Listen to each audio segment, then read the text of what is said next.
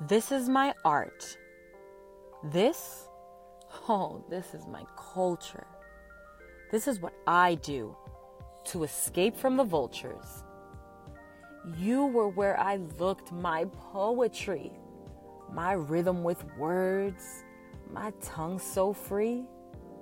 You, my eloquent vocabulary. You who gives me peace. You give me a voice, not an echo, to flow so sweetly through my thoughts. Promises of a lit tunnel, realizing that the light is my own, vocalizing the expressions of my mind, liberating inhibitions that have been intertwined with who I am. I am in command, fully in control representing all the radiant features that I want you to know. This, this is my art.